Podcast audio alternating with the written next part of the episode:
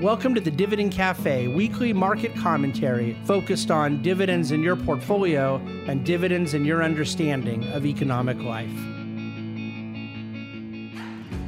Hello and welcome to today's COVID and markets. This is David Bahnsen of the Bahnsen Group. Uh, the COVID and markets brought to you by Dividend Cafe, and this is our Thursday, June 18th missive.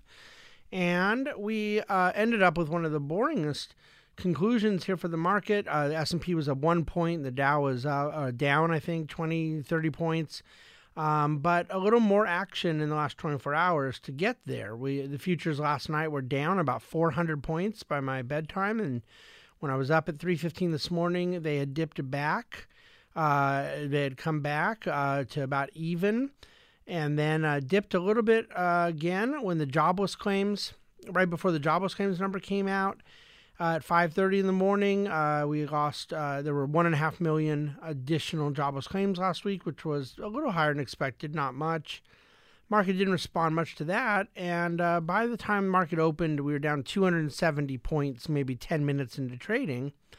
And then from there, it did go higher and just kind of bounced throughout the day. And so you had this kind of intraday volatility. I wouldn't say it was really severe, certainly not like some of the days we've been having but again, at covidmarkets.com, we put a chart in to just kind of see the up and down movements took place throughout the day. And then ultimately we ended, like I said, we're just Dow down 30 and S&P up 1, so a totally flat day with this choppiness in between. And this is kind of, I think, where we're at when there's not a whole lot of news catalyst there is, right now. I'm going to talk about in a moment the health data, but the market seems to be um, totally unwilling to buy into some of the silliness that is being uh, uh, promulgated out there. So um, the lack of a major Fed announcement, not a whole lot of economic data, nothing surprising. Um, obviously, the market would respond if some of the, the quote unquote COVID surge conversation intensified, but I think right now the market is more or less seeing it largely the way I do. And so let's go ahead and get right into that, and then we'll talk a bit about housing and the Fed and our normal uh, trip around the world. Here, here's the way I would put it. Okay, the compilation of data that one has to go through to be thorough in interpreting and understanding and analyzing everything that's out there is vast. It's wide. There is a lot of information and a lot of the sources that present data uh, requires some nuance and requ- and there's such a rawness to all the data that it requires some interpretation and and application. Um, but no matter what, at the end of the day, the data is as good as the eyes uh, and ears of the person interpreting it, how they you know choose to go about viewing it. And I don't believe that it's very easy to justify a fully objective and thorough analysis of present American COVID data in any way that is not very positive and that is not very expected, or at least better than what was expected. Um, and then finally, non actionable in an economic sense. And so that's where I want this distinction to be very clear to people who follow the Bahnsen Group's investment perspective on COVID markets.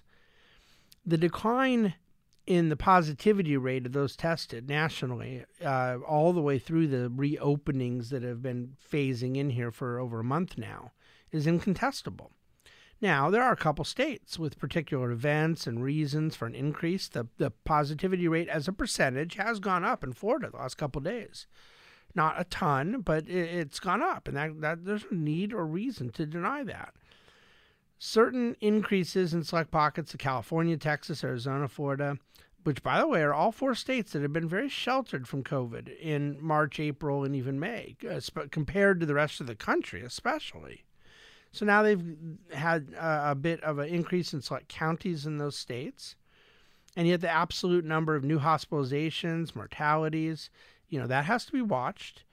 Um, it just cannot be described as a systemic catastrophe at this point. And, and by systemic, I mean what that word actually means a disruptive macro event. Per capita and mm-hmm. contextualized, the numbers are very small and the events are very limited. I wouldn't ignore it. There's always a chance of breaking out further, but we've seen no such thing in countless other states, that have themselves reopened and other countries that have themselves reopened. Every medical expert I speak to believes this to be the natural, expected, and unavoidable migration of a virus that's a pretty infectious spreader. It's not new news that there would be some case of this uh, spreading. The case growth, hospital capacity, and mortalities have to be watched. But the idea that this is going to a second lockdown status is just dishonest. Um, I again reiterate the need for monitoring and attention um, but I think that what you're seeing in markets right now does not reflect the concerns of this so-called second wave and surges and the way a lot of these things are being described in some of those key states. There will be measures taken. There'll be some restrictions added here and there. We'll continue watching those data day over day, see where those things go. Uh, probably day over day. I got to watch it day over day because it's my job. I doubt it's really as important as more week over week, but that's what we're going to do. And um, in the meantime, you, you would think that two to three weeks later, it's only three weeks since the protest in mass began. Two weeks uh, ago, there was, you know, other states that were participating, but that opening weekend of the protest, Minnesota, New York, Washington D.C., pretty significant, uh, you know, crowds that obviously for anyone who saw there was not masking and, and distancing and some of those measures going on. Those states uh, have all seen case growth decline and again i said i wanted to watch it throughout this week to see if that changed. It is not. Here we are thursday.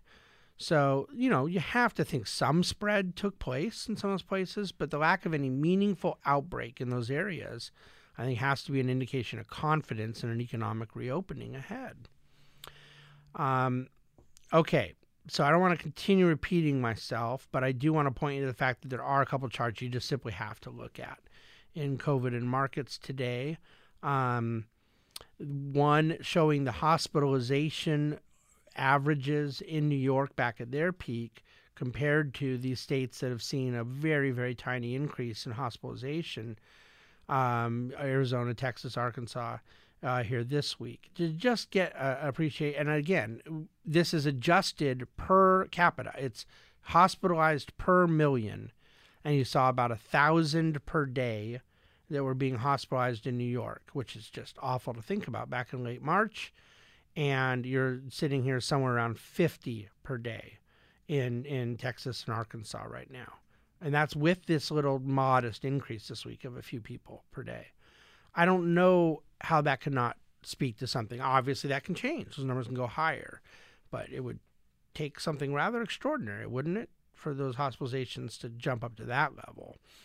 Um, they're they're not rising explosively in in Alabama, Oregon, South Carolina, Arizona, Arkansas, Georgia, North Carolina. These are all states in the chart I'm looking at. Um, so again, they, they you've seen some case growth and you have not seen the hospitalization growth, and that's even a few days later.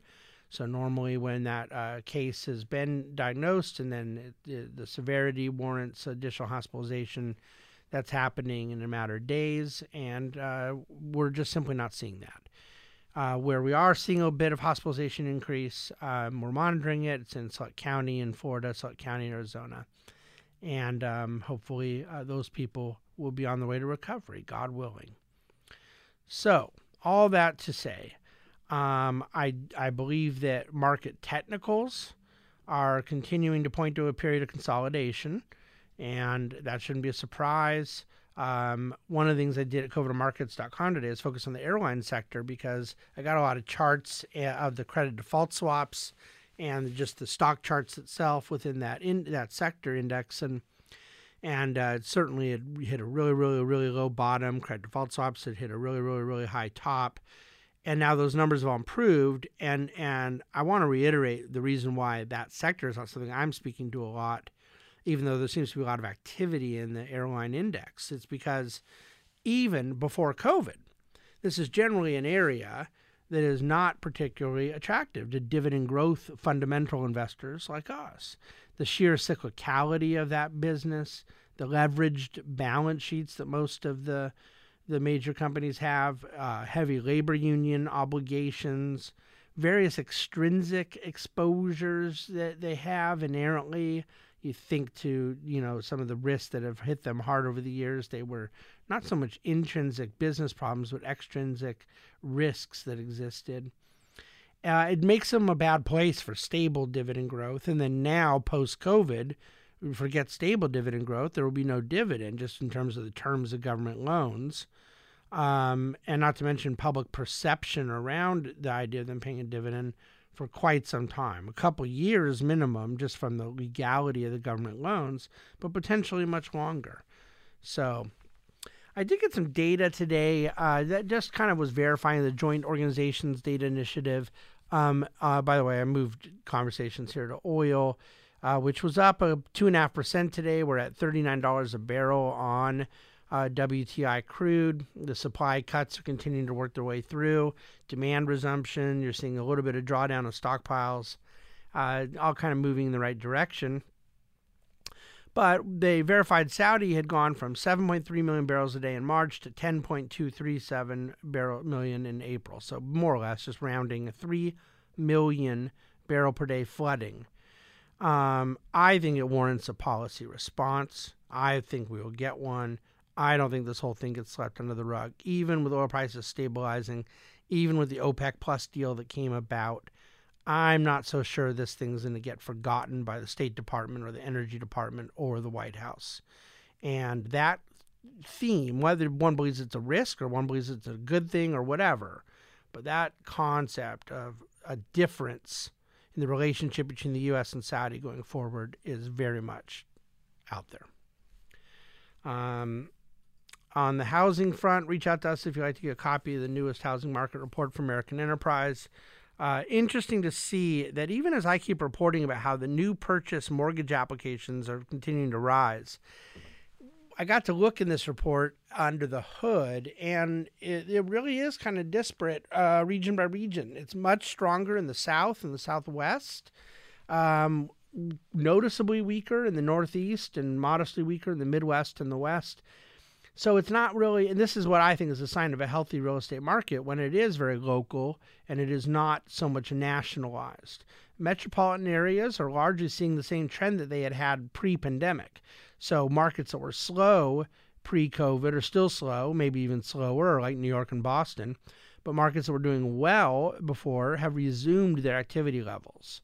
That speaks to a post COVID normalization as well. Non urban areas have seen 39% growth in mortgage applications coming out of COVID. For loan, again, this is new purchase loan apps. Urban areas have seen 29% growth.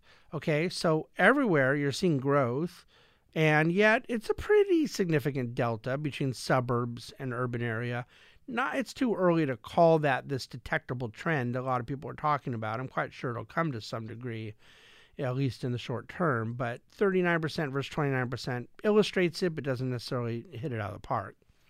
On the structured credit side of mortgages, um, I would just point out a lot of spread tightening has taken place in the residential mortgage backed securities of agencies, of Fannie Freddie. Those spreads have blown out quite a bit. They've come in, but they still remain quite wide over where they were pre COVID which almost kind of speaks to a little bit of free yield pickup because these are essentially obligations of the United States government, still trading wider than treasuries. Um, and if that's true that spreads are wider than pre-COVID in the R the agency RMBS, the non-agency RMBS, credit risk transfers, and commercial mortgage-backed market continue to see even wider spreads, not obligations of the U.S. government, but nevertheless, I think still ongoing dislocation. One of my favorite things you get to say is for an investor, it's gotten a lot better and it still has plenty of room to go. Sometimes when things are not starting to get better, you wonder where it bottoms. And sometimes when it's gotten too much better, you think you don't have any more room. In this case, there's still plenty of room towards normalization, and it's certainly all structured credit been moving in the right direction over the last few months. You know, maybe let's call it uh, six to eight weeks. A lot of pressure right now coming uh, on the Fed from select members of Congress to consider expanding its municipal bond lending facility. I'm starting to see political pressure building that some of their standards for the muni bonds they'll buy around credit rating, interest rate, penalty rates assessed are just too stringent and that it's discriminatory against certain municipalities, which normally the Fed could just say, look, we can't take that kind of risk exposure. This isn't a political thing, blah, blah, blah. However, the Fed has taken lesser credit quality on their balance sheet through the high yield corporate bond market. So I do wonder if there's even more Fed intervention into the municipal bond market coming. Uh, definitely following that behind the scenes. It's not going to get any press coverage, but there are uh, members of Congress, bipartisan, making this appeal to the Fed. Uh, by the way, just quickly on central bank action, European Central Bank extended loans uh, to 742 banks, about 1.3 trillion euros worth, where the interest rate they're charging banks is below zero. So essentially, for those of you that are thinking through this, they are paying banks to lend money to the bank's clients. And um, their goal, of course, is to stimulate credit, provide liquidity. Uh, we, you know, policymakers there happy that banks uh, seem to be uh, willing to get paid to lend out printed money. I don't know why they'd be surprised by that. The Bank of England uh, added another 100 billion uh, pounds to their bond buying program, sort of the British version of quantitative easing. So you saw more stimulus going there as well. Okay, so I mentioned uh, weekly jobless claims, one and a half million again this week. The continuous claims did come in at 20.5 million, so we're down from the peak of 25 million. Um, that's good but getting that number down to about 10 million is going to be key to a lot of the labor aspects of the economic recovery and so that that $600 a week issue continues to be the elephant in the room what the congress is going to do about that as that looks to go away here into july at the end of the month. So that's my covid and markets missive for the day. Please reach out with any questions. Thank you as always and we look forward uh, we will not have a covid podcast tomorrow because tomorrow is our weekly Dividend Cafe. The Bahnsen Group is a group of investment professionals registered with Hightower Securities LLC, member FINRA and SIPC, and with Hightower Advisors LLC, a registered investment advisor with the SEC. Securities are offered through Hightower Securities LLC. Advisory services are offered through Hightower Advisors LLC. This is not an offer to buy or sell securities. No investment process is free risk. There is no guarantee that the investment process or investment opportunities referenced herein will be profitable. Past performance is not indicative of current or future performance and is not a guarantee. The investment opportunities referenced herein may not be suitable for all investors. All data and information referenced herein are from sources believed to be reliable. Any opinions, news, research, analyses, prices, or other information contained in this research is provided as general market commentary and does not constitute investment advice. The Bahnsen Group and Hightower shall not in any way be liable for claims and make no expressed or implied representations or warranties as to the accuracy or completeness of the data and other information, or for statements or errors contained in or omissions from the obtained data and information referenced herein. The data and information are provided as of the date referenced. Such data and information are subject to change without notice. This document was created for informational purposes only. The opinions expressed are solely those of the Bahnsen Group and do not represent those of Hightower Advisors LLC or any of its affiliates. Hightower Advisors do not provide tax or legal advice. This material was not intended or written to be used or presented to any entity as tax advice or tax information. Tax laws vary based on the client's individual circumstances and can change at any time without notice. Clients are urged to consult their tax or legal advisor for any related questions.